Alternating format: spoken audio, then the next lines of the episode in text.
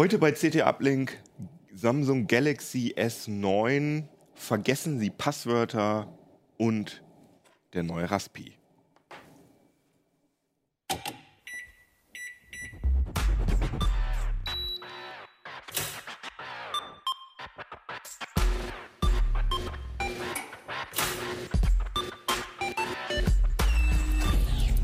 CT Uplink.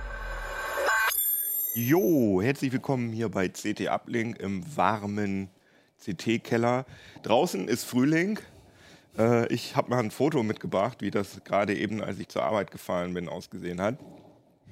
Ja, so ist das im Moment gerade mit den Temperaturen. Aber wir sind hier ja gemütlich und wir haben, können uns ja hier in unseren Technikkram einmummeln und ein bisschen über die schönen Sachen erzählen. Und wir bleiben das Wochenende, glaube ich, diesmal mal drin. Ähm, ich bin Jan Kino Jansen und ich habe mir drei wundervolle Gäste eingeladen, die über schöne Nerd-Themen reden. Und zwar. Ich bin äh, Jörg Wirtgen, wir reden über nerdige Smartphones. Oder nicht so nerdig. Nee, mehr Mainstream, ne? Ich bin Ronald Eikenberg und ich erzähle über nerdige Sicherheitsthemen, Passphrases. Das klingt, da muss ein bisschen, muss ein bisschen an, andicken, damit die Leute da so ein bisschen. Muss so ein bisschen munter werden, das kommt aber noch. ja, okay, stimmt. Es ist äh, morgens, ne? Genau. Also, Wie 8 Uhr oder so, ne? ja, genau, ungefähr. Ja, und ich bin Daniel Bachfeld. Ich bin eigentlich aus der Make-Redaktion, aber ich erzähle über die coolen Themen hier, Raspberry Pi und äh, vielleicht nachher sogar noch Laser, äh, LIDAR-Scanner. Das, für mich sieht das aus wie so eine Hunde. Äh, diese, diese Hundeleien, wo, die, Ja, wo man das so stimmt, da- draufdrücken genau. kann und die ziehen sich dann Das sieht so aus, ja, aber das, ja, genau. Ja, wir sprechen heute über das Heft 7, nämlich alle diese drei Themen, über die wir reden, sind in diesem schönen roten Heft drin, mit diesem äh, Passwort-Titelbild. Mhm. Hast du das auf Anhieb verstanden mit den beiden Sternchen? Ja, ich habe es mir ja mit ausgedacht. Also ich hatte einen gewissen äh, Informationsvorsprung. Oh, äh, also Ich muss- ursprünglich hatten wir drei Sternchen, die hatten dann aber keinen Platz gefunden. Okay. Ich muss sagen, ich habe irgendwie an irgendwas Unanständiges gesagt, dass da irgendwie Fuck oder so auf dem Titelbild steht. Ja, das könnte ja auch funktionieren. Also, Aber warum Fragezeichen? Ja, es sieht auf jeden Fall ganz nett aus. Schön gold und Das schön stimmt, ja. rot und äh, Es hat etwas Wärme. ja, genau, Wenn es im. Kamin dann, ähm, naja.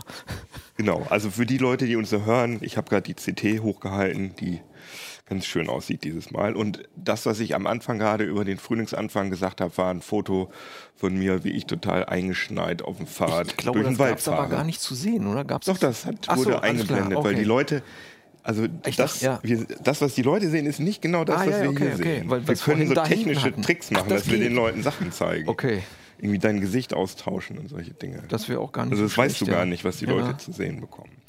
Ja, reden wir über das S9. Ähm, ganz aktuell können wir, kann ich dich direkt mal fragen. Ich habe gestern einen Besuch gehabt vom Kumpel, der hat im Moment noch einen Samsung S3 Oh. und will sich das S9 kaufen und hat gefragt, oh, hast du das da? Kannst du mir das mal zeigen? Was ist denn daran jetzt so toll? und dann bin ich ganz schön ins Straucheln gekommen. Obwohl gegenüber dem S3 ist so ziemlich alles toll an dem Ding natürlich. Das Ähm, stimmt. Aber gegenüber dem S8, dem Vorgänger zum Beispiel, wird es schon arg haariger. Also da könnte man jemanden, der mit dem S3 jetzt noch zufrieden ist, der sollte sich ein S7 im Sonderangebot kaufen und wird damit wahrscheinlich furchtbar glücklich werden. Was, hast du das im Kopf? Was kostet ein S7 gerade? So 300 Euro oder so? 300, 400. Also wir sehen manchmal das S8 schon für 500 oder 499 oder sowas. Ah ja, okay. Aber was ist denn jetzt beim S9 konkret besser geworden im Vergleich zum S8? Das äh, Samsung hat einen schnelleren Prozessor eingebaut. Das ist jetzt, aber man hat ja über das S8 eigentlich nie gehört, dass der langsam wäre, der Prozessor. Die Kamera haben sie verbessert. Äh, sie haben ein Zoom-Objektiv eingebaut, was es bisher nur beim Note 8 gab und bei den iPhones, bei den beiden. Aber ja nicht bei beiden, sondern nur, Nur im- beim S9 genau. Plus, bei dem etwas größeren, genau. Und bei beiden hat Samsung die Hauptkamera verbessert. Da gibt es jetzt eine verstellbare Blende. Aber es sind nur anderthalb Blendenstufen. Man darf sich jetzt nicht da irgendwas von versprechen, wie man es von Spiegelreflexkameras kennt. Genau, und das nochmal einmal kurz erklären. Also bisherige Smartphone-Kameras haben eine, ja, eine, feste, eine feste genau. Blende Die gehabt. ist bei den, bei den High-End-Geräten jetzt so bei F17, 1.8, 1.9 oder sowas. also offene, also Sehr wenn man offen, das jetzt genau. Und offene da hat Blende. Samsung ja. die jetzt auf äh, 1.5 vergrößert und je größere Blende, desto mehr Licht kommt rein, was für, für Lowlight schön ist und desto geringer ist die äh, Schärfentiefe, was dann tolle Unschärfe-Effekte gibt, wenn man sie denn haben will. Mhm. Äh, aber je geringer ist es eben auch die Schärfe für Landschaftsaufnahmen oder sowas. Und jetzt ist sie verstellbar. Jetzt kann man ähm, entweder macht es die Automatik oder in dem Pro-Modus kann man da umstellen auf Blende 2,4.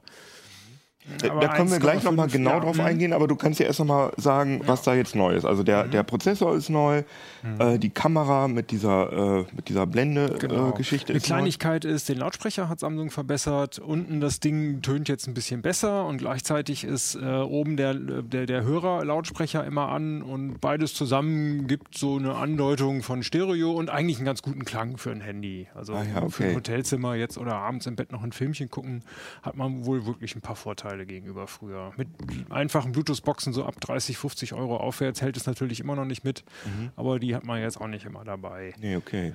Die anderen, was gab es noch? Ach Kommt man schon ins Straucheln jetzt, ein, ne? ein, ein, äh, Slow-Mo, also ein Ah, ja. Zeitlupe-Modus. Äh, da schaffen sie zwar nur 0,2 Sekunden, aber das in einer super Auflösung und ähm, also 960 Bilder pro Sekunde, das ist echt ganz lustig. Und äh, sie haben so einen Bewegungsdetektor, damit man diese Aufnahme anfangen kann. Weil wenn man einfach tippt, Ich wollte sagen, 0,2 ja. Sekunden ist natürlich alles vorbei, was man machen will. Und funktioniert das? Das also funktioniert auch ganz diese super. Erkennung, dass er, ja, also ja. ich hatte das mal ganz kurz ausprobiert, aber wirklich nur ganz kurz und da habe ich es ehrlich gesagt nicht hinbekommen. Der hat nicht erkannt, dass sich da was bewegt hat, aber das Es geht, funktioniert. mit ein bisschen Übung geht das auf jeden Fall. Also diese schönen Sprungfotos funktionieren oder auch mal explodierende Luftballons und sowas, das kriegt man alles gut hin damit, mit ein bisschen Übung vielleicht. Ah, okay. Das ist schon ganz lustig, aber es ist halt schon äh, Nebeneffekt vom Nebeneffekt. Schon die Kamera interessiert ja nicht jeden und das Video machen noch mehr, weniger Leute und dann Slow-Mos. Aber äh, es ist eine schöne Lösung. Und, und, und. Software? Was ist da so? Äh, da ist ein Android 8 drauf, was Samsung wie üblich äh, ein bisschen umbaut. Ist so ein bisschen Geschmackssache. Äh, war schon mal schlimmer, also kann man eigentlich inzwischen ganz gut mit leben. genau, das heißt jetzt auch nicht mehr TouchWiz, sondern das heißt jetzt, glaube ich, Samsung Experience oder so. Wie auch immer es heißt. Also es ist nicht kein- mehr so schlimm Es ist nicht mehr so schlimm. Genau. Sie haben relativ wenig Bloatware drauf, aber relativ viel vorinstalliertes Microsoft und eigene Tools. Äh, und von den 64 Gigabyte sind 50 Gigabyte nur frei. Und äh, was mal ein Samsung-Problem gewesen ist, auf jeden Fall, ist, dass es zu, zusätzlich zu den Google-Apps immer noch ein eigenes Pendant dazu gestellt hat. Das heißt, es gab äh, eine eigene Galerie-App, es gab äh, das ist einen eigenen weiter so. Wecker, eine eigene Ja. Uhr und das fand ich immer total verwirrend. Ist das immer noch Das so? ist immer noch so, ja. Das ist im Normalfall nicht unbedingt störend, weil es ist nur eine App drauf.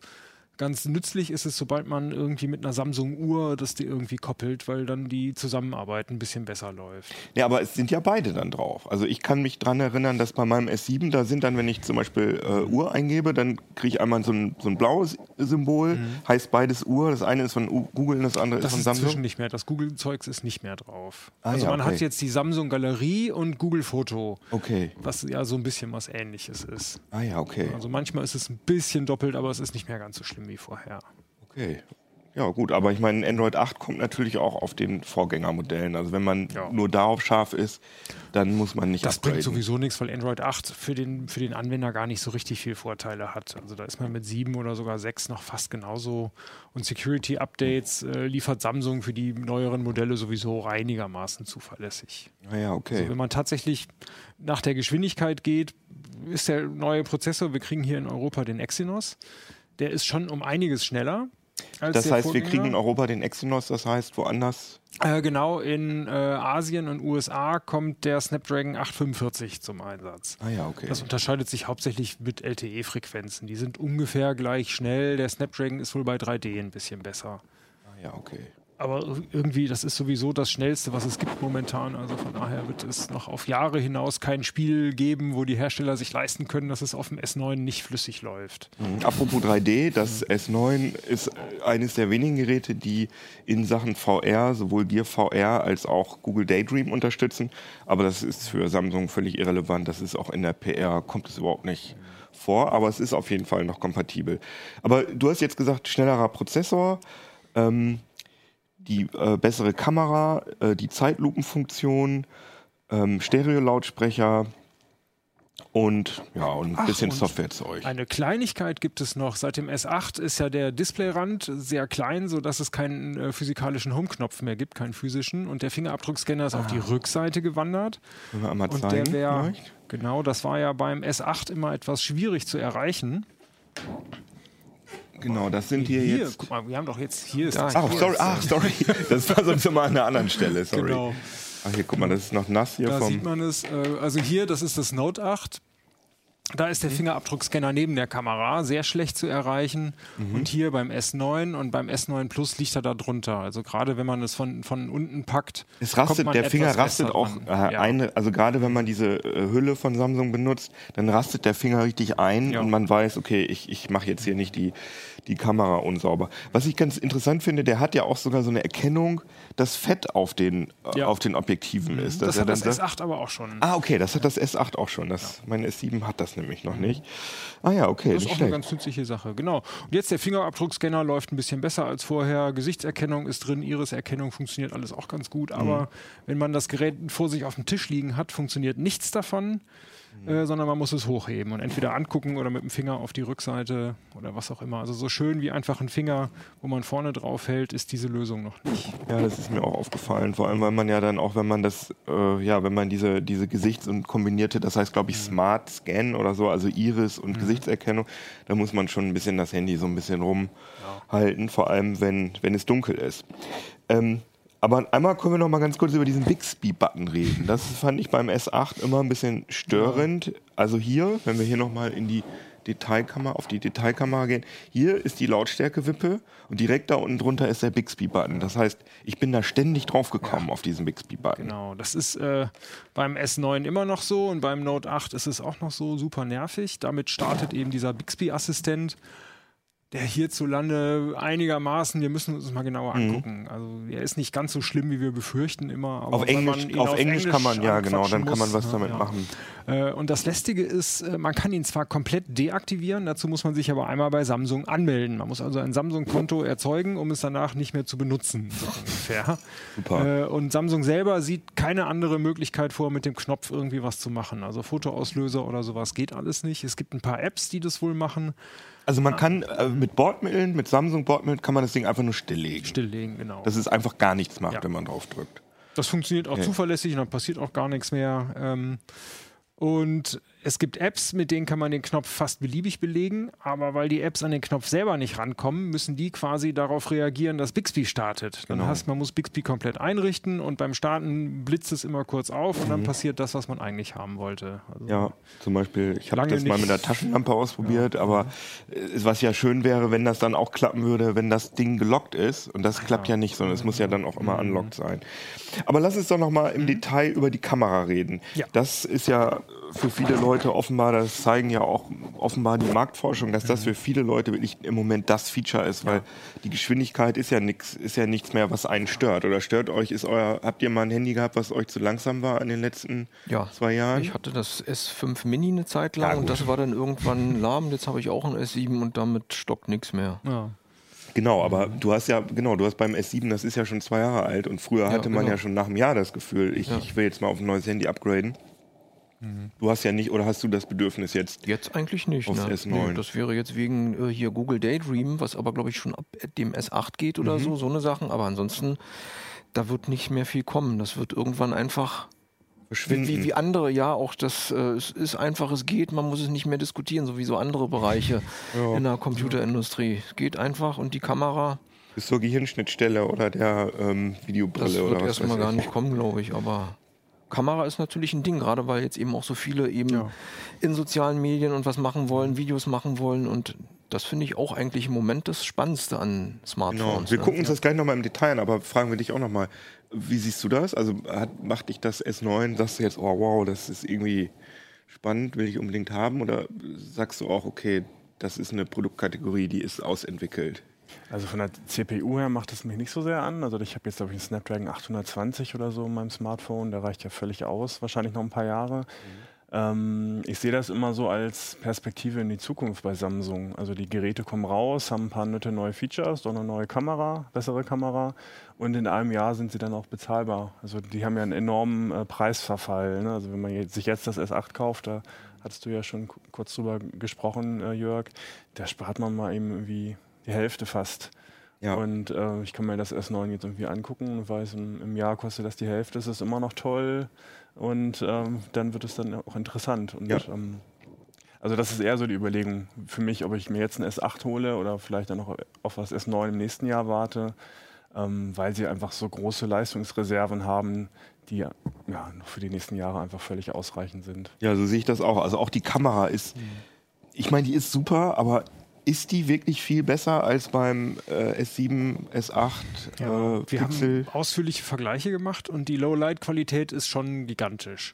Ähm, aber die anderen sind da teilweise auch nicht schlecht. Also richtig dramatische Vorteile haben wir gar nicht immer gesehen. Und interessanterweise hat Samsung so eine Eigenschaft, im Dunkeln etwas angeberisch hell zu belichten. und da fransen die Lichter, also die, die werden schnell unscharf und das Ganze kriegt einen sehr äh, warmen Weißabgleich. Und Also sieht, auch, sieht im ersten Moment super hell aus, aber, wow, in, aber besser als in Realität, weil alles viel heller ist als in Wirklichkeit. Ähm, aber wenn man genauer hinguckt und es vor allem mit dem Pixel 2 vergleicht, Mhm. das hatten wir da im Vergleich, dann hat das Pixel eigentlich den schöneren Kontrastumfang und die etwas natürlichere Belichtung. Ich habe auch das, das- Gefühl, dass das Pixel 2 nach wie vor, also sagen wir mal, mindestens genauso gut ist wie das S9. Man kann es, glaube ich, allgemein gar nicht sagen, sondern man muss sich jeden einzelnen Punkt einzeln Mhm. angucken. Also die Zoom-Kamera vom S9 Plus zum Beispiel, die ist natürlich super. Da kann Mhm. irgendwie mit dem Pixel Digital-Zoom nichts hinterherkommen. Ist das ungefähr doppelte Brennweite? Ziemlich also, genau doppelte Brennweite. Zu dem Ja. weitwinkligen. Und das ist, also wenn man wirklich zoomen will, ist natürlich doppelte Brennweite immer noch Quatsch. Irgendwie, da braucht man Faktor 5 oder 10. Äh, aber dafür, dass die Dinger nur einen Zentimeter dick sind, ist es schon ganz schön, ganz schön beeindruckend, was da rauskommt. Und dann auch noch mit einer richtig hohen Schärfe. Das ist schon sehr cool. Aber hast du oft die Situation, wenn du mit dem Handy fotografierst, dass du gerne näher dran willst? Also ich habe das im Urlaub vielleicht, wenn ich mal ein Tier oder so fotografieren will, das, oder eine Pflanze. Das ist ungefähr das Einzige. Aber sonst Ab so. und zu, ab und zu schon, finde ich. Ja, ähm, aber in der Tat, wenn wir auch ein Dreifach- oder Vierfach-Zoom, dann lieber. Ja. Es gibt ja so Ideen, irgendwie das Objektiv quer einzubauen oder sowas, aber das kommt offenbar alles nicht so richtig voran. Ah ja, Ich hätte okay. schon gehofft, dass im Note 8 irgendwie mal ein besserer Zoom drin ist, aber passiert alles nicht. Und du hast ein paar Vergleichsfotos mitgebracht. Mhm. Wenn wir die mal. Mats ab für die Vergleichsfotos. Ja. Also ich, wir haben hier so ein kleines Display. Äh, also Genau, vielleicht das- kannst du auch für die Hörer mal Ja. beschreiben, was man da sieht. Hier haben wir äh, auf äh, einen, einen Brunnen fotografiert. Samsung hat eine kleine Pressereise gemacht, äh, wo ich dann mehr Handys mitgenommen habe. Und Samsung hat mir ein bisschen Sehr schön. komisch geguckt, als ich die Pixels ausgepackt habe. Aber ich war nicht der Einzige, ein paar Kollegen auch. Hier haben wir einen Brunnen auf Malta fotografiert. Oben links ist das S9. Darunter sieht man das iPhone X. Äh, was so anders belichtet ist. das ist so ein bisschen anders ist. belichtet, genau. Da sieht man eigentlich, dass das S9 hier schon das schärfste Bild hat. Das iPhone X äh, vertraut sehr auf den Bildstabilisator, be belichtet immer mit einer Fünftelsekunde oder Viertelsekunde, deswegen diese Tropfen da auch deutlich verschimmern und ist trotz ISO 100 ganz schön rauscht. Also hier ist das iPhone X deutlich hinten. Unten rechts äh, sieht man das Pixel XL. Und äh, das sieht äh, im Vergleich auch super aus. Macht irgendwie 55 Sekunde oder 35, wenn ich es richtig im Kopf habe.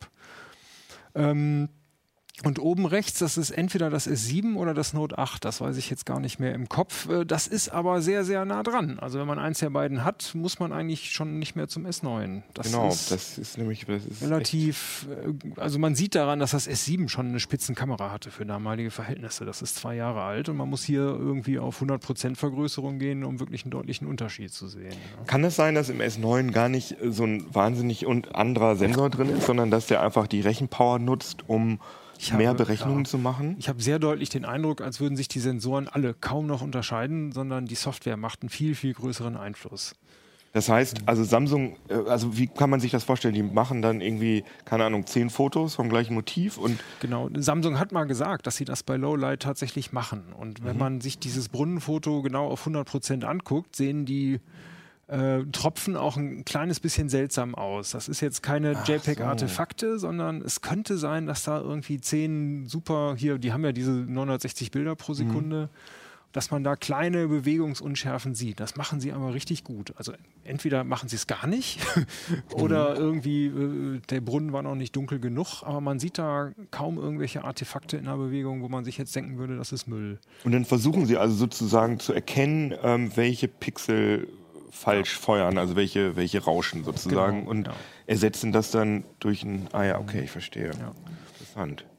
Haben wir noch ein Bild? Wir hatten noch, noch ein paar. Ne? Hier sieht man einen Unterschied in dem Porträtmodus. Den kriegt das S9 Plus, also beziehungsweise den kriegen die Smartphones mit zwei Kameras eben richtig gut hin. Das äh, ist hier oben links S9 Plus. Ähm, und äh, oben rechts ist es das Note 8 und unten links das iPhone. Die schalten halt ihren Primärsensor scharf und, den, und das Zoom-Objektiv unscharf. Und das verrechnen sie dann miteinander. Und dann sieht es aus wie so ein künstliches Bouquet. Also, Und das geht schon erstaunlich gut. Und unten rechts ist Pixel. Und unten rechts ne? ist das Pixel oder unten links, ich weiß rechts, jetzt, ja. ich sehe es jetzt gar nicht. Und das Pixel macht es äh, mit einem KI. Also die, äh, die machen es rein per Software. Aus einem Foto rechnen die Vordergrund und Hintergrund. Und das gibt auch erstaunlich gute Ergebnisse. Mhm. Mit normalen Porträts sieht es ziemlich gut aus. Also da hängt es eher davon ab, wie wüst die Haare sind, ob es funktioniert. Deswegen habe ich hier auch eher mal so eine Katze genommen, wo es ein bisschen ein anderes Motiv. Und Katze geht doch immer, ne? Katze geht immer, ja, ja, genau. Ähm, da sind sie alle ganz gut. Da muss man schon sehr in die Vergrößerung gehen und sieht dann ein bisschen Unterschiede zwischen den Modellen. Ah ja, okay. Und dann hast du, ein Foto gibt es glaube ich noch, genau. Ja. Was gibt's da? Genau, da sieht man jetzt, das ist auch äh, ganz schön dunkel äh, in der Aufnahme und das ist auch ungefähr eine 100% Vergrößerung. Äh, und da sieht man sehr deutlich, unten rechts äh, ist es das Pixel XL, da finde ich, sind die meisten Details drin und wenn man genau hinguckt, auch ein kleines bisschen bessere Farben. Und besserer Kontrast. Und ne? besserer Also, Kontrast. Äh, und oben sind die zwei Samsungs, S7 und S9 Plus, wo die Lichter ganz schön überstrahlen. Okay. Also da machen sie sich selber das Ergebnis ein bisschen kaputt. Also und interessant. Eine Frage habe ich noch mal zu dem äh, zu dieser Blende. Äh, sind das, also sieht man das tatsächlich? Anderthalb Blendenstufen sieht man kaum. Wir haben auch versucht, bei viel Licht mit beiden Blendenstufen was zu machen. Feine Strukturen werden mit Blende 2.4 schon ein bisschen besser dargestellt. Ähm, die Farben schienen erstaunlicherweise ein bisschen besser zu sein. Ist vielleicht auch irgendwie so, so ein ähnlicher Effekt. Ähm, aber einen richtig deutlichen Fortschritt sehe ich da nicht. Es ist eher so, ähm, dass die bei starkem Sonnenlicht da nicht so schnell überbelichten. Ah ja, okay. Weil das und ist ja auch, es kommt ja, wenn, wenn es nur Blende 1.5 wäre, kommt ganz schön viel Licht ins Objektiv. Und wenn man das nicht abblenden kann und keinen Graufilter hat oder sowas und Mhm. ist jetzt bei Supersonne, dann ist es nochmal alles überstrahlt. Und dieser Effekt wird jetzt auch ein bisschen abgemildert. ja, und, und man kann, und es hat natürlich auch den positiven Vorteil, dass man im Dunkeln halt mehr, Ja. beziehungsweise mit offener Blende mehr Tiefen und Schärfe bekommt. Also wahrscheinlich ist es sogar eher eine Notwendigkeit. Samsung hat es jetzt geschafft, auf Blende 1.5 zu gehen. Das ist schon gigantisch und nochmal ein kleiner Vorteil. Hätte man vorher auch nicht gedacht, dass das geht.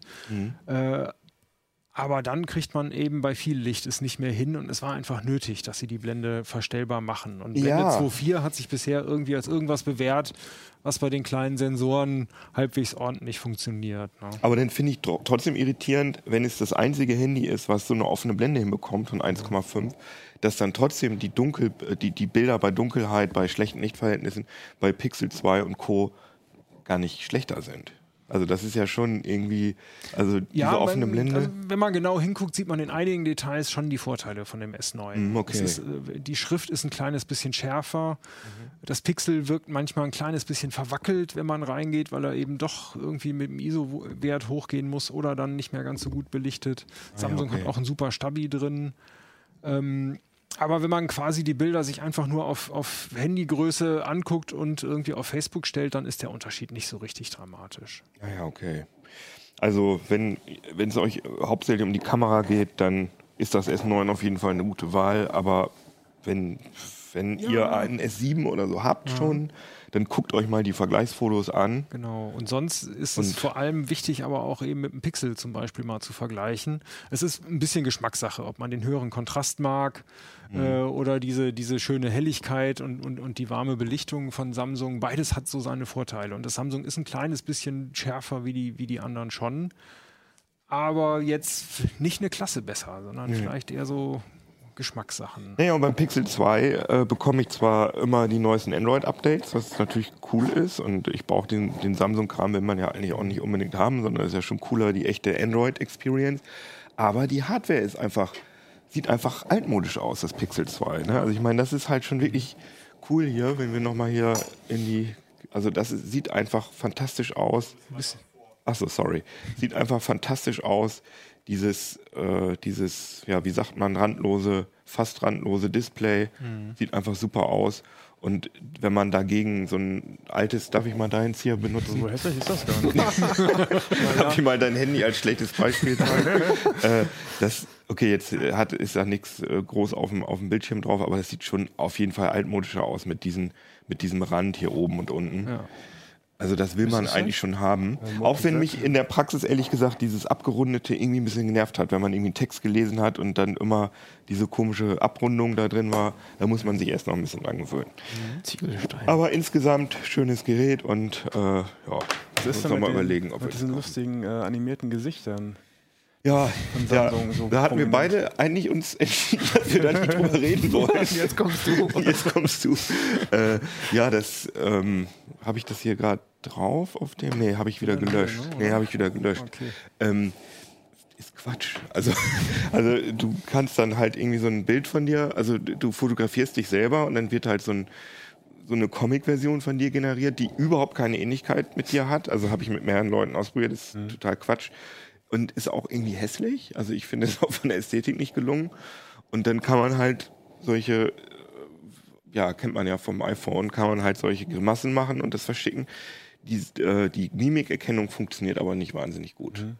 Was ich nett finde, ist, wenn du das einmal machst, dann generiert er ähm, sozusagen Reaction-GIFs mit diesem so animierte Reaktions-GIFs mit deinem Emoji. Das heißt, du kannst dann in Konversationen musst du nicht selber irgendwie so eine Performance machen, sondern kannst dann einfach irgendwie ein trauriges oder ein lachendes oder ein winkendes Emoji mit deinem Gesicht, was nicht so aussieht wie du, an andere Leute schicken. Also das ist, finde ich, eine ganz nette Idee, dass es dir irgendwie so 20 GIFs generiert.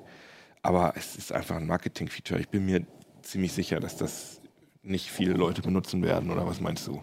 Also ich habe es noch nicht mal ausprobiert, nachdem ich das beim anderen. Aber naja, aber wie so das seine. Ja, Ich habe ja. bewundert, dass sie das halt so die große Glocke hängen, weil eigentlich, also ich persönlich könnte es mir jetzt auch nicht vorstellen, das zu benutzen. Äh, Kamera und sowas ist natürlich viel wichtiger und auch der die Prozessor ist ja ein bisschen schneller geworden und überall, wo man guckt bei Samsung, ist eben dieses Feature mit den Mhm. Gesichtern.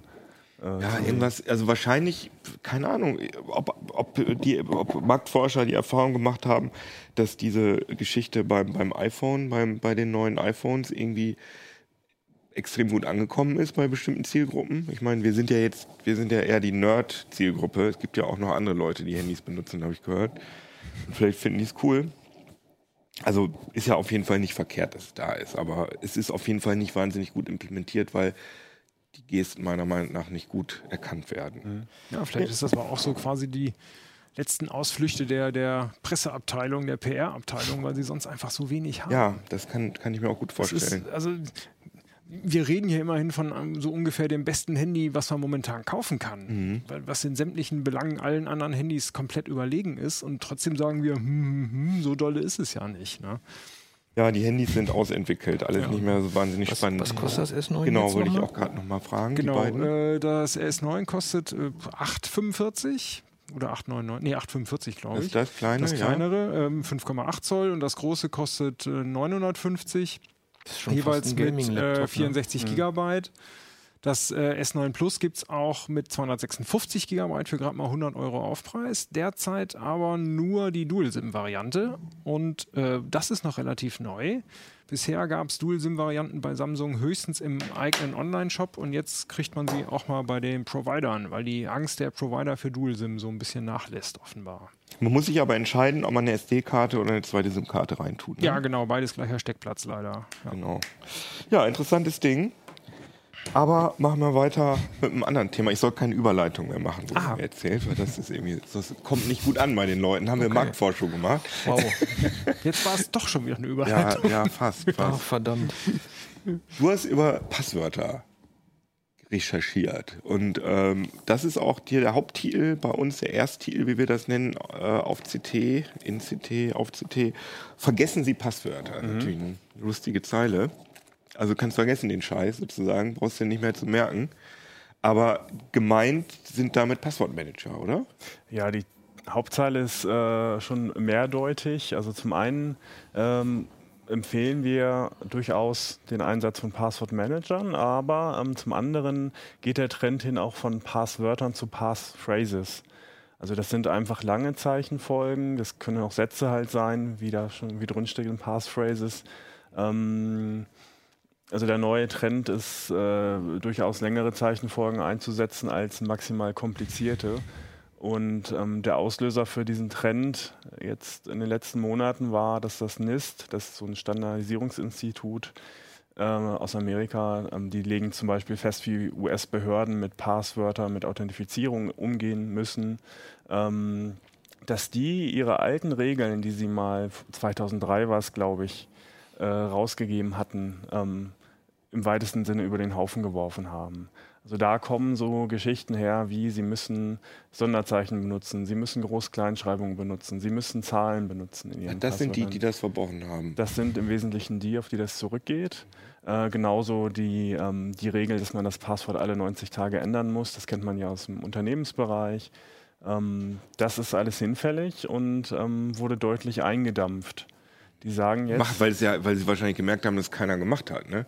Ähm, ja, also wenn man diese Regeln umsetzt, dann müssen die Leute das ja machen. Aber sie haben gesehen, dass das eben zu einem Komfortverlust führt und dass es auch nicht unbedingt zu sicheren Passwörtern führt, weil die Leute natürlich versuchen zu tricksen und genau so ein Passwort zu machen, das einfach ist, aber trotzdem alle Regeln erfüllt. Also wenn du den Leuten sagst, da muss eine Zahl drin sein, dann hängen sie halt eine Eins hinten dran. Und wenn sie sagen, du musst das alle 90 Tage ändern, dann wird aus einer Eins eine Zwei. Mhm. Und dann eine 3 und dann eine 4 oder irgendwie der Monat oder so, in dem das gemacht wird. Ja, klar. Und ähm, ja, das NIST sagt jetzt, ähm, so ein Passwort muss acht Zeichen lang sein und ansonsten hat der Nutzer erstmal alle Freiheiten. Also er darf lange Passwörter einsetzen, also die empfehlen so 64 Zeichen oder mehr als Maximallänge, damit sich die Leute, die es dann wirklich möchten, dann noch austoben können. Also meine Oma fährt im Hühnerstall äh, Motorrad. Das ist auf dem Rechner, kann ich das vielleicht sogar schnell eingeben, wenn ich zehn Finger tippen kann, aber auf dem Smartphone würde ich ja nie so ein langes Passwort benutzen. Ja, also von daher, ähm, diese acht Zeichen sind da schon ein sinnvolles Maß. Ähm, eine Besonderheit muss man noch erwähnen, also die Betreiber müssen überprüfen, ob sich dieses Passwort, was der Nutzer wählen möchte, oder diese Passphrase auf einer Blacklist befindet. Da können dann eben einfache Passwörter wie 1, 2, 3, 4, 5, 6, 7, 8 oder Passwort. viermal, ja, oder viermal A äh, befinden. Äh, auch Passwörter, die in der Vergangenheit äh, irgendwo schon kompromittiert wurden. Es gab ja sehr, sehr viele große Passwort-Leaks. Da sind ja die Hacker bei Adobe und Co. Äh, eingestiegen und es kursieren, glaube ich, inzwischen um die 500 Millionen Passwörter.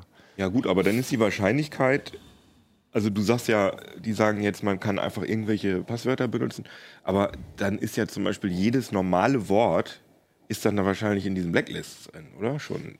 Die Listen müssen nicht komplett vollständig sein äh, mit allen Passwörtern, die jemals im Netz kursierten. Ähm, also das NIST äh, empfiehlt so ungefähr, ich glaube, 10.000 Wörter und dann eben die häufig eingesetzten insbesondere. Es gibt so ein, Äh, Halten Sie diese Liste selber vor, das NIST? Also kann ich mir als Admin, wenn ich das so umsetzen will, wie die das gut finden in meinem Unternehmen, kann ich mir dann diese Passwortliste bei denen irgendwie runterladen? Oder? Es gibt einen Dienst, äh, Pound Passwords heißt der, von Troy Hunt, ähm, der diese ganzen Listen ähm, ja, zusammengeführt hat und ähm, den kann ich im Prinzip nutzen. Der hat eine API und über ein Anonymisierungsverfahren kann ich dann eben gucken, ob ein Passwort in dieser Liste auftaucht und wie oft es bereits gesichtet wurde. Ähm, das ist relativ gut umgesetzt, würde ich sagen. So natürlich schränkt das die Sicherheit ein und natürlich sagt man, man soll sein Passwort nirgends eingeben, um die Sicherheit des Passworts zu überprüfen. Ähm, bei diesem Dienst läuft das so, dass der ähm, von diesem Passwort, was man eintippt, einen Hash ableitet und davon nur die ersten Zeichen dann an den äh, Dienst überträgt. Aber warum muss denn das überhaupt ins Netz geschickt werden? Ich kann das auch lokal machen, diese Ab diesen Abgleich. Das kannst du machen, allerdings, also du kannst dir diese Listen tatsächlich auch runterladen. Mhm. Sind allerdings ein paar Gigabyte und ähm, das musst du halt erstmal irgendwie in eine Datenbank einpflegen und dann. Ja, okay. Äh, Aber, aber ist das, ähm, das erinnert mich jetzt an die Rainbow Tables, äh, über die wir ja eigentlich schon äh, vor vielen Jahren noch bei Heise Security berichtet haben. Ist denn das mit den acht Zeichen wirklich noch modern? Weil äh, das war ja eigentlich, also seitdem wir auch schnelle Grafikkarten haben und, und ähm, die auch miteinander koppeln können, kann man ja irgendwie diverse Millionen Hashes irgendwie pro, pro Minute durchrechnen und sich dann die Rainbow Tables äh, zusammenrechnen. Wenn ich jetzt abkehre von Sonderzeichen und Zahlen und sage, äh, ich erlaube jetzt mindestens äh, oder ja mindestens acht Zeichen, die sind doch alle schon durchgerechnet. Eigentlich müsste ich doch jetzt viel äh, die, die Zeichenkette eher auf 12 oder 14 legen. Weil Ja. ich glaube, die achtstelligen, die, die sind alle schon berechnet. Man muss da zwischen äh, Online und Offline unterscheiden. Also diese NIST-Geschichte ähm, ist jetzt erstmal für, für Mhm. Online-Dienste gedacht. Und ähm, da sind ähm, recht hohe Anforderungen an die Betreiber der Dienste ähm, drin. Also zum Beispiel muss man die Zahl der Login-Versuche beschränken und man muss Passwörter ähm, ja eben gehasht und, und ähm, gesalzen, wie man es ja nennt, speichern. Aber auch das macht man doch schon seit Jahren. Also äh, ich meine, ich habe mich ja auch nur damit jahrelang beschäftigt, aber das ist so ein bisschen wir wir ziehen jetzt mal gleich mit den mit den bösen Hackern und so weiter, die knacken können, aber eigentlich müsste man ja äh, irgendwie ein paar Schritte voraus sein und sagen, wir legen jetzt mal etwas fest, was die nächsten zehn Jahre auch hält, weil das was das hört sich so an, wir ziehen mal gleich, was eigentlich in den letzten Jahren äh, zehn Jahren schon schiefgelaufen ist und ähm, das mit gesalzenen äh, Hashes und so weiter, das ist ja eigentlich schon gang und gäbe. Also ich Das- wüsste jetzt nicht, wo das nicht so wäre. Ja, das sollte man meinen, aber es kommen ja immer wieder auch Fälle ans Tageslicht, wo es eben nicht passiert. Ja. Äh, Also wichtig ist in diesem Fall, dass die NIST das jetzt so festgelegt hat, dass Mhm. es passieren muss in den US-Behörden und dass eben nicht die, dass Ach sie sich so, nicht länger an okay. die alten Richtlinien halten. Mhm. Wie, wie relevant ist denn diese NIST überhaupt? Also die können, also es ist sozusagen wie das, ist das so, sind die so wie das BSI oder so? Oder wie? Also die ähm, Deutschland? legen genau fest, wie sich US-Behörden eben verhalten müssen in diesem Bereich, also wie sie mit Passwörtern umgehen müssen, ähm, wie sie sie äh, verifizieren müssen, ab wann zum Beispiel auch eine Zwei-Faktor-Authentifizierung notwendig ist, also ähm, zum Beispiel so, so ein USB-Stick oder ein Code, der per SMS zugestellt wird. Ähm, und ähm, viele nehmen das eben so als Blaupause, um ähm, Passwort-Authentifizierungsverfahren umzusetzen. Also das heißt, die, die Richtlinien von denen sind auch, sind nicht nur bei US-Behörden relevant, sondern viele Leute nehmen die als Instanz und sagen, wir halten uns jetzt auch mal dran, obwohl wir in Grönland sitzen und nicht in den USA oder so. Also Ja. die, die haben schon so einen Stellenwert in der Security-Welt. Genau, das sind also die ziehen immer Experten zu Rate und auch äh, User Experience Experten, also die dann gucken, wie gehen Leute mit Passwörtern um, wie können wir den Leuten das Leben so einfach wie möglich machen, ohne eben ähm, Abstriche in puncto Sicherheit zu machen. Und ähm, also es ergibt schon alles Sinn, was da drin steht. Und deswegen wird es dann auch, schwappt es dann irgendwann auch zu uns rüber. Das hat man ja Mhm. bei dem äh, Do Dokument von 2003 gesehen, das mit den Sonderzeichen etc., Passwörter ändern alle, alle x Tage.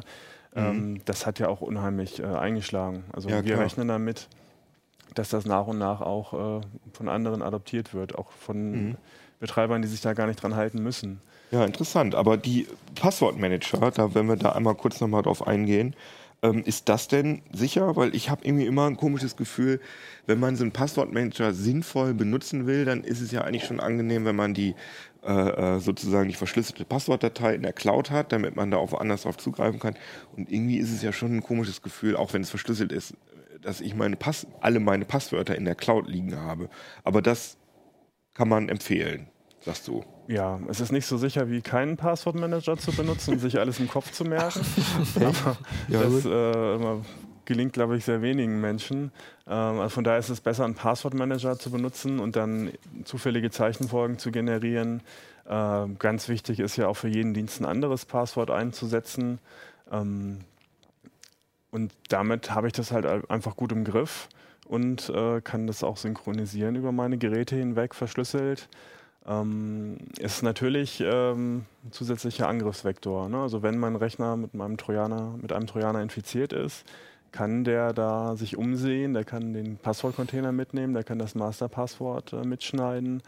Ähm, von daher ist es da auch ganz wichtig, die üblichen Sicherheitstipps halt zu befolgen. Also dass man den Rechner virenfrei hält, indem man Updates einspielt, indem man Virenschutz einsetzt Mhm. ähm, und auch bei ausführbaren Dateien aufpasst. Das ist ja wir, die meisten äh, Lesern und Zuschauern Ja, wahrscheinlich klar.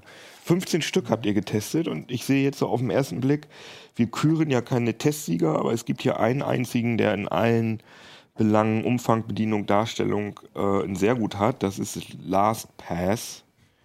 Der kostet allerdings 19,50 Euro. Der Name ist Programm. Ja, das ist ähm, wahrscheinlich auch einer der bekanntesten. Ähm, der, es ist eben ein Cloud-Dienst, äh, den man auch schon in der kostenlosen Variante sehr gut benutzen kann. Aber auch da muss man natürlich dem Hersteller vertrauen. Äh, die Daten werden in die Hersteller-Cloud geschickt. Ähm, es war in der Vergangenheit so, dass es ein paar Zwischenfälle gab bei dem Anbieter. Allerdings ist wohl noch kein Zugriff auf die Nutzerpasswörter möglich gewesen. Also die, da waren irgendwelche Leute in deren Infrastruktur, aber es ist offenbar nicht gelungen, an diese Passwortcontainer ranzukommen oder diese Passwortcontainer zu knacken. Ja, und ich wollte gerade sagen, die sind ja, auch wenn sie an die Container rankommen, die sind ja wohl hoffentlich stark verschlüsselt. Ja, sind alle AES verschlüsselt und ähm, es ist nicht so ganz trivial, so ein Ding aufzumachen. Also wenn man auch das hängt stark von dem Passwort ab, was man einsetzt. Also man hat ja dieses Masterpasswort, um diesen Container aufzuschließen. Und je länger das ist, desto schwieriger ist eben auch dieser Passwortcontainer zu knacken. Habt ihr den Snowden okay. dazu befragt, ob es auch wirklich AES verschlüsselt ist und nicht eine Backdoor drin ist? Also ich muss hier stehen, ich finde das sportlich. Ähm, Passwörter in der Cloud speichern, das wäre die letzte Idee, auf die ich persönlich kommen würde. Ja, aber es ist ja, es ist auf, ich würde sagen, es ist sicherer. Also wie reali also inzwischen hat man ja, was hat, wie viele Passwörter hat man? 20 Passwörter? Also ich habe ungefähr 20 Passwörter. Und du kannst ja nicht alle, die sind, müssen ja alle Das stimmt, unterschiedlich ja, sein, ja. kannst du ja nicht merken. Also ist es wahrscheinlich schon sicherer, einen Passwortmanager zu benutzen, als bei allen, äh, als bei allen Diensten das gleiche Passwort. Das Weil wenn einer gehackt Fall- ist, Ja, ja. aber da gibt's äh, deshalb, ich wollte noch mal eine Frage stellen zu den Passphrases. Ähm, ihr hattet auch, glaube ich, mal, wie man sich so eine Passphrase auch zu jedem Dienst irgendwie dann relativ gut merken kann. Äh, was ist denn eigentlich der Ausblick bei Passwörtern, Passphrases? Was kommt denn danach? Ich meine, wir reden alle hier über Fingerabdruckscanner. Mittlerweile hat jeder sowas.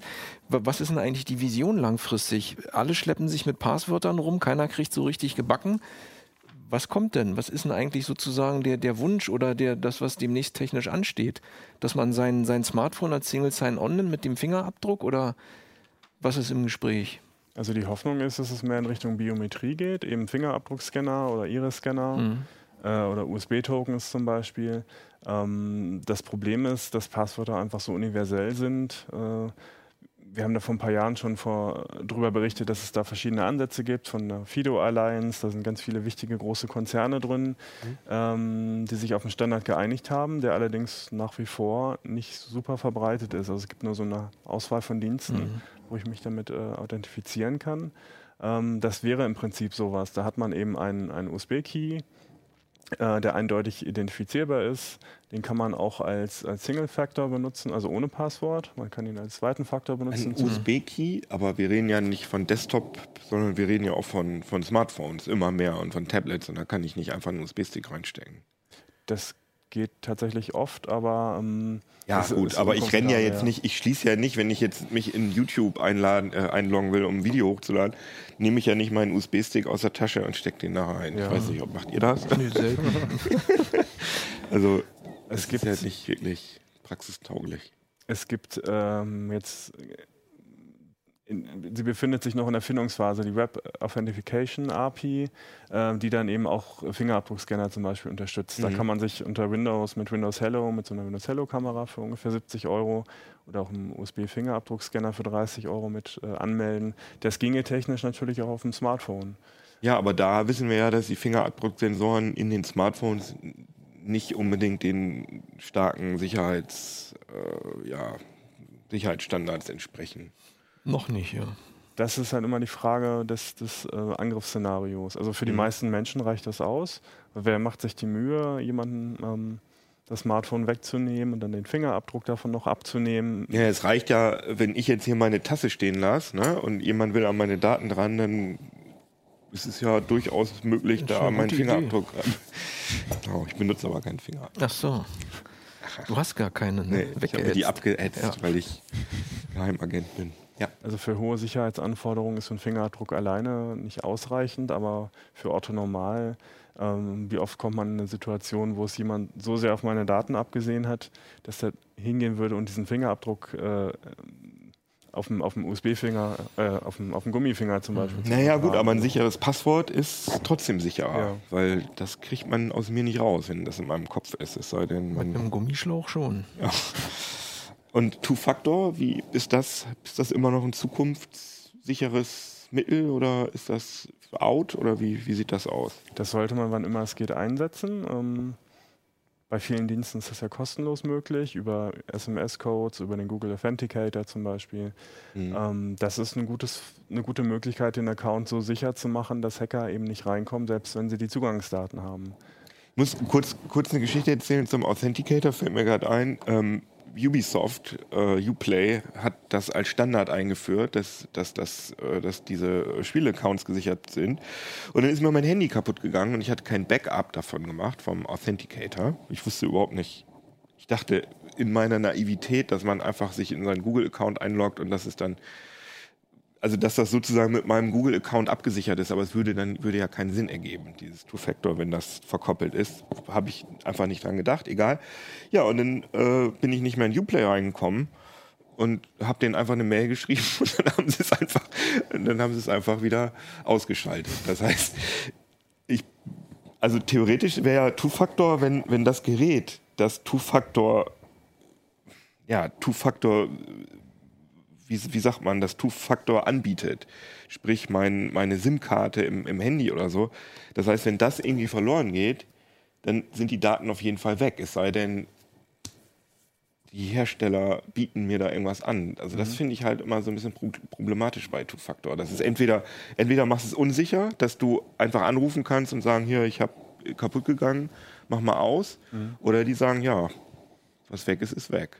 Also sinnvoll scheint mir da zu sein, bei jedem Dienst vorher mal zu gucken, wie es funktioniert. Ja. Mir geht es immer so, wenn ich ein neues Handy habe und auch den Google Authenticator neu einrichte, muss ich bei jedem Dienst immer gucken, wie kommt man jetzt eigentlich ran ohne den Ja, genau. Authenticator. Ich versuche es dann immer extra, obwohl das alte Handy noch da liegt, aber es hätte ja auch geklaut sein können. Ja, genau. Und da hat eben jeder Dienst irgendwie so die ein oder andere Möglichkeit. Oft ist es ja so, dass quasi, wenn du dein, dich am PC einloggst, kannst du immer anhaken, an diesem Gerät nicht mehr fragen. Stimmt. Und da kommst du dann ja ohne deinen zweiten Faktor rein. Und nur Stimmt. wenn dir der PC und das Handy gleichzeitig geklaut werden, hast du dann keine Chance mehr. Oder bei Google selber kannst du da hier diese achtstelligen Dinger ausdrucken. Und da Ach habe ich ja. irgendwo tatsächlich ein paar Ach. Ausdrucke von rumfliegen. Ach Quasi, ja, ne? Und bei stimmt. Evernote war es, glaube ich, auch so. Also in der Tat musst du immer gucken, dass du so einen dritten Faktor und sei es die Überzeugungskraft am Telefon. Ja, ja, vor allem, wenn es um so ne? Sachen geht. Also wenn Die ich jetzt, Frage nach dem ersten Haustier, ne? also mein Ubisoft-Account ist jetzt vielleicht auch nicht so, nicht so wahnsinnig wichtig, aber äh, ich sag mal, wenn man irgendwie Bitcoins oder eine Bitcoin-Wallet oder so, ist schon ein bisschen ärgerlich, wenn, wenn man das dann verliert. Also immer der große Kompromiss zwischen Komfort und Sicherheit. Aber da seid ihr immer am Thema und ich finde diese Strecke echt ganz interessant. Und wenn ihr mehr über diese, also auf diese Passwortmanager können wir im Detail hier echt, also gehen wir nicht deswegen nicht ein, weil wir keine Zeit haben und weil das halt 15 Stück sind und nicht, weil ihr euch das Heft kaufen sollt. Aber wir freuen uns natürlich, wenn ihr das Heft kauft. 15 sind getestet und ich sehe hier, der, am schlechtesten kommt McAfee weg. das kann ich sagen. Also am besten LastPass und am schlechtesten McAfee. Es gibt aber auch welche, die sehr gut abschneiden, die kostenlos sind. Der KeyPass ist auch drin, ne? KeyPass ist auch ist drin, drin, ja. hat aber bei Umfang hat er sehr gut, bei Bedienung hat er nur ein zufriedenstellend, das kann ich bestätigen, und bei Darstellung auch nur ein gut. Also ich sehe hier kostenlos, sehe ich hier NPass, da habe ich noch nie von gehört. Das hat bessere Bewerkungen. EN Pass und Dashlane. Ach nee, das kostet auch Geld. Ja, zu KeePass sollte man noch sagen, es ist ein, ein Open Source Tool, ein sehr verbreitetes. Es ist für Menschen sehr gut geeignet, die eben nicht auf die Cloud vertrauen möchten. Da kann ich komplett in den Quellcode reingucken. Ich kann Mhm. mir aussuchen, über welche Server und ob überhaupt Daten synchronisiert werden sollen Mhm. oder ob das alles nur lokal gespeichert wird. Und es ist ja eben auch komplett kostenlos, erweiterbar. Also wenn ich mir da Sorgen mache, ähm, dass da zum Beispiel eine Backdoor drin sein könnte in meinem Passwortmanager, dann kann ich durchaus zu KeyPass greifen. Da kann ich im Zweifel selber reingucken. Ich sehe gerade, das ist ja aus Deutschland. Dominik Reichel, Anbieter, das klingt sehr deutsch, ne? Ist das ein oder ein Österreicher oder so? Ich glaube, es ist ein Deutscher tatsächlich. Ah ja, okay. Und in einer der nächsten CTs werden wir auch bringen, wie man KeyPass auf dem Handy mit NFC aufschließen kann. Hammer. Wow. Siehst du, Also wichtig, also das ist eine wirklich umfangreiche Strecke hier mit über Biometrie, über Two-Factor. Also wie viele Seiten sind das? Von Seite 62 bis Seite puh, 84, 82. Also 20 Seiten, alles über Passwörter, was ihr alles über Passwörter wissen wollt und niemals zu fragen gewagt habt. Sehr schön. Ja, und jetzt wieder ein bisschen Gadget, weil jetzt haben wir viel zu viel über so nicht greifbare. Konzepte geredet. Genau, und Kommerzkram. Und wir haben hier jetzt diesen schönen Raspi, der Open Source Hardware ist, Daniel. Oder? Sowas in der Art. Sowas in der Art, ja, die äh, weitestgehend offengelegt, ja. Einige Dinge sind offengelegt, einige nicht. Äh, die meiste Software ist auch offengelegt, genau. Aber es ist jetzt der neue Raspberry Pi auf den Markt gekommen, war ja lange Zeit ersehnt und erwartet. Viele hatten sich ja eine, einen richtigen äh, Sprung erhofft, also zum Pi 4. Es ist jetzt leider nur ein 3B Plus geworden, der so ein bisschen, naja, Glanzpolitur bekommen hat. Also im Wesentlichen. Warte, warte mal, ganz, einmal ganz kurz. Also Raspberry Pi, für die, die es nicht wissen, das ist ein ungefähr Ein Einplatinenrechner, Kreditkartengroßer Kreditkarten und Rechner. der funktioniert wie ein normaler Desktop. Es ist alles drauf, Massenspeicher, ich kann eine Tastatur anschließen, HDMI-Monitor, äh, Maus anschließen. Mal hier in die Detailkamera. Auf, dem, auf der SD-Karte installiere ich dann Raspbian oder irgendwas anderes, was äh, kompatibel ist und dann kann ich damit arbeiten. Und Also man kann da auch richtig Desktop, also es gibt Genau. einen Desktop, der heißt Raspbian, genau, da kann man auch ganz normal drauf arbeiten und Browser und Genau, äh, und man kann dann auch ein. Media Center drauf installieren, Kodi läuft dann damit und man kann damit irgendwie Netflix gucken. Ähm, und NAS. Man, NAS kann man machen, Drucker, Server, WLAN, äh, Access Point. Spielekonsole. Genau, und was, was natürlich den noch auszeichnet, ist die Pfostenleiste. Also das sind die vielen kleinen äh, Anschlüsse da, genau, Hier, wie 40 die Stück. in der Detailkamera. An die kann ich natürlich noch eigene Hardware äh, anschließen, weil es ist eben auch ein Experimentiercomputer. Das heißt, ich kann dann einen Servomotor anschließen, LEDs, Tastatur, Sensoren und kann dann eben mehr machen, als ich normalerweise mit einem Desktop-PC machen könnte. Da kann ich ja äh, irgendwie nicht am Mainboard rumschrauben und Sachen nochmal extra anschließen, sondern ich muss es dann über seine Schnittstellen machen und das ist eben für Schüler konzipiert, genau. Und kostet äh, der Punkt, das Tolle an dem, dass der nur 35 Euro kostet. Der kostet 30. zwischen 35 und 40 Ah Euro, okay. genau, genau. und ähm, ist von einer äh, Foundation, also nicht von einer kommerziellen Firma. Also es soll damit jetzt nicht primär Geld verdient werden, sondern Genau, das Ganze ist ja entstanden worden in äh, Großbritannien, wo man gesagt hat, wir haben zu wenig Informatikstudenten und keiner kann mehr programmieren. Dann hat man sich überlegt, wie kann man das ändern? Man war der Meinung, äh, es liegt auch daran, dass zu wenige Schüler eigene Computer haben, was ich hier in Deutschland überhaupt nicht, nicht glaube, dass es so ist. Auf jeden Fall dachte man, man müsste eben diesen günstigen äh, Einplatinenrechner entwickeln und die Schulen ausrollen.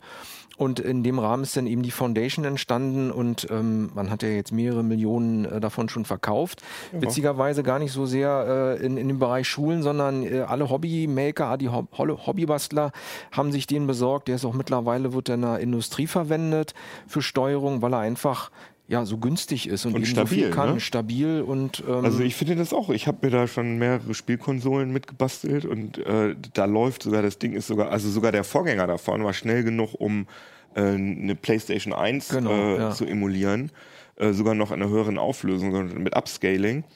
Ähm, und der neue, jetzt ist ein, genau, und der, der letzte, der Dreier ist 2016, glaube ich, gekommen. Genau, das sein? 2016. Zwischenzeitlich ist dann noch dieser Pi Zero mit WLAN gekommen. Das sind die, die Sparvariante Mhm. mit einem kleineren Formfaktor und weniger Stromaufnahme. Und dann ist jetzt eben vor wenigen Tagen äh, der B Plus erschienen, Mhm. der sich insofern von dem Vorgängermodell unterscheidet, dass er Gigabit Ethernet hat, Mhm. dass er WLAN im 5 Gigahertz Band hat Mhm. und dass er etwas schneller getaktet ist. Diese etwas schneller, wie viel Prozent hast hast du? 15 Prozent. Also wir liegen hier bei 1,4 Gigahertz bei den vier Kernen im Vergleich zu 1,2 Gigahertz beim Vorgängermodell. Das sind so 15 Prozent und ja, Also in synthetischen Benchmarks. Genau, jetzt, ja, ne? ja. Hast also du- 15 wären die rechnerischen jetzt und in synthetischen Benchmarks ist es, kommt es ungefähr auch hin. So ein Sysbench läuft jetzt vorher, liefer 35 Sekunden, jetzt läuft er 30 Sekunden. Das ist jetzt nicht, macht den Kohl nicht fett. Aber die GPU Engine, also sozusagen die GPU-Einheit, ist die auch schneller getaktet oder bleibt die so schnell? Weißt Die du ist gleich getaktet, soweit ich weiß. Es sind nur die ARM-Cores äh, schneller getaktet und äh, der Videocore ist gleich geblieben. Ähm, der Vorteil ist jetzt, man sieht ja hier in dem Bild, ähm, wir haben jetzt, also im Vergleich zum Vorgängermodell, wir haben jetzt, ähm, wenn wir mal die Kamera anmachen können, Genau, wir haben jetzt hier zwei, äh, zwei so Metalldeckel. Das hier ist ja der eigentliche SOC und dieser Metalldeckel, das ist eben ein Heatspreader, damit eben äh, der SOC die, die ähm, entstehende Wärme besser abführen kann. Und ähm, damit schafft es der, das neue Modell eben auch bei Temperaturen über 70 Grad nicht so weit runtertakten zu müssen. Also der bleibt jetzt bei 1,2 Gigahertz. Ah, okay. Es wird dann auch noch ein bisschen die, die Core Voltage, also äh, Undervolting wird gemacht, sodass er eben längere Zeit mit dem Takt bleiben kann, während das Vorgängermodell schon mal auf äh, 800 oder 600 Megahertz runtergetaktet ist, wenn es eben 70 Grad Celsius wurden. Und das liegt nur an diesem kleinen Headspreader. Also das hier ist der, drauf. Head, Äh, der ja. Heatspreader, genau. Das liegt da, ja und an dem Undervolting. Ne? Und, und das, was ist das, Das, hier? ist der, das neue WLAN, also beziehungsweise das neue so. Funkmodul. Das hat Bluetooth Low Energy 4.2 und eben noch zusätzlich zum 2,4 Gigahertz Band 5 Gigahertz. Also wir reden hier von diesem, ich sehe gerade, wir Da, haben hier noch so eine andere tolle ist, Kamera. genau. Wir haben hier so, so eine, das fällt wirklich auf, hier so ein kleines Ding mit einer Himbeere drauf. Und das ist das neue WLAN-Modul. Genau. Aber ich bin mir nicht so sicher, ob die Leute jetzt unbedingt darauf gewartet haben, dass es jetzt äh, Also 5 worauf die, Leute, worauf die Leute gewartet haben, ist Gigabit Ethernet. Das ist Wegen etwas nass wahrscheinlich. Wegen nass, Anwendung. genau. Wir kommen aber nominell auch nicht über, also beim Empfang liegen wir bei 300 Megabit pro Sekunde und beim Senden ungefähr bei, nee, andersrum, beim Empfang 200 Megabit pro Sekunde und Senden 300. War nicht das?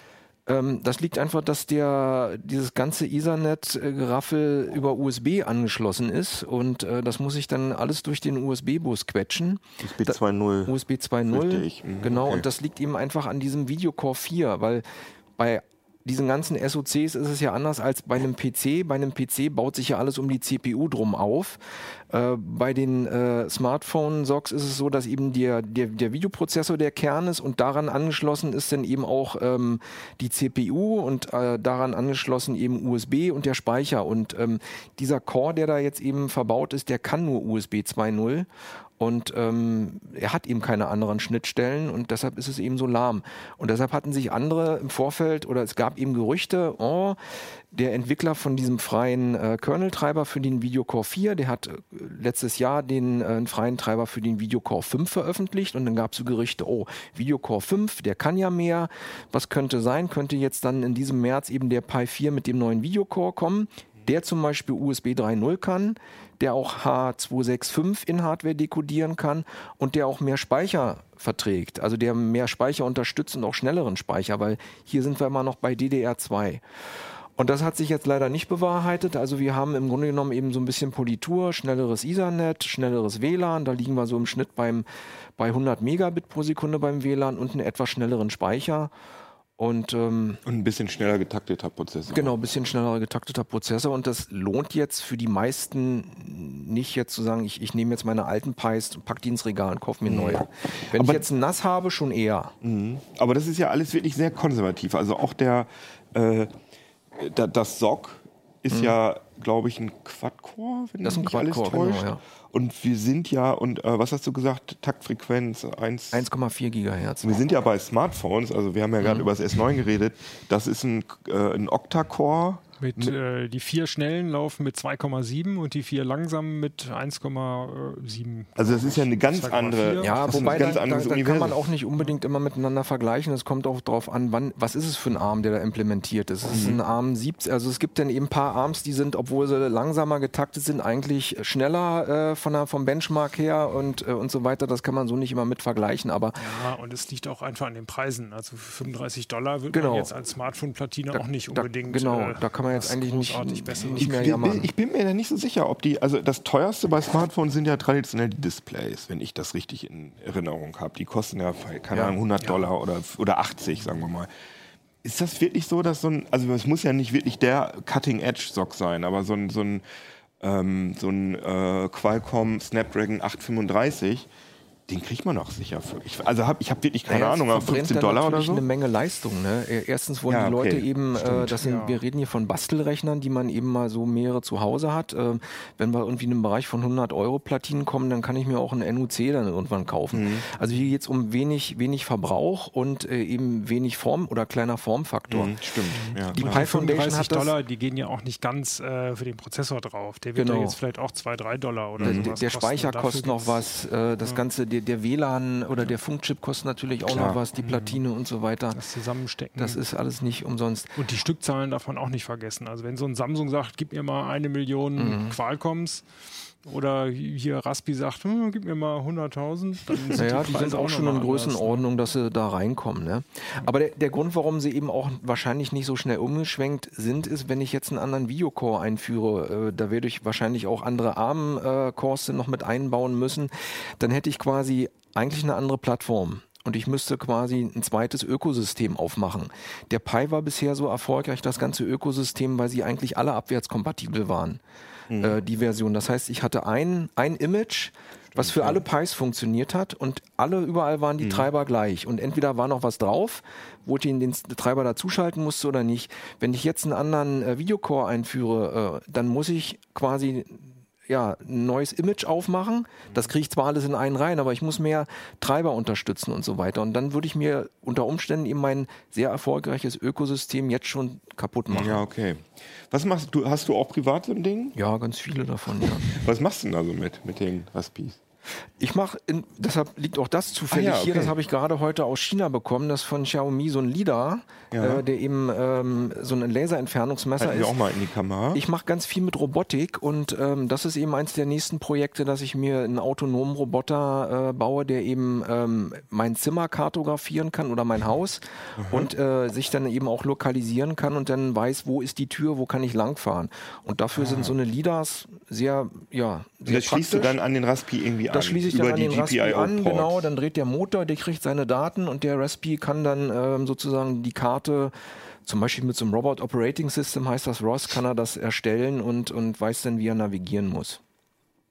Du alter Rocket Robot Scientist. Genau, Robot Scientist. Aber ich mache auch Media Center damit, also Cody, der Klassiker und so weiter.